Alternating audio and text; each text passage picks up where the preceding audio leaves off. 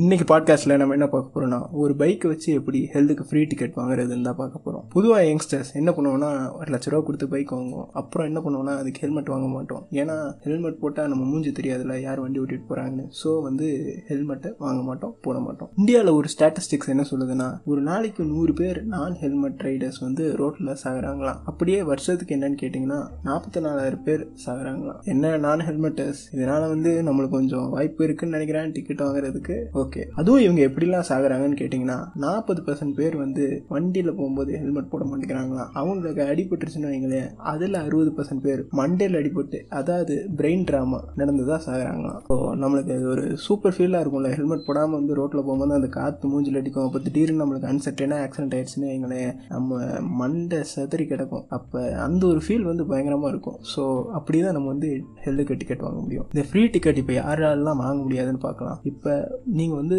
ஒரு ISI standard one point டூலேருந்து one point five KG இருக்கிற ஹெல்மெட் வியர் பண்ணியிருந்தீங்கன்னா உங்களுக்கு ஆக்சிடென்ட் ஆனதுன்னா உங்களுக்கு least injury and least trauma நடக்க தான் வாய்ப்பு இருக்குது ஸோ உங்களுக்கு கொஞ்சம் கஷ்டம் தான்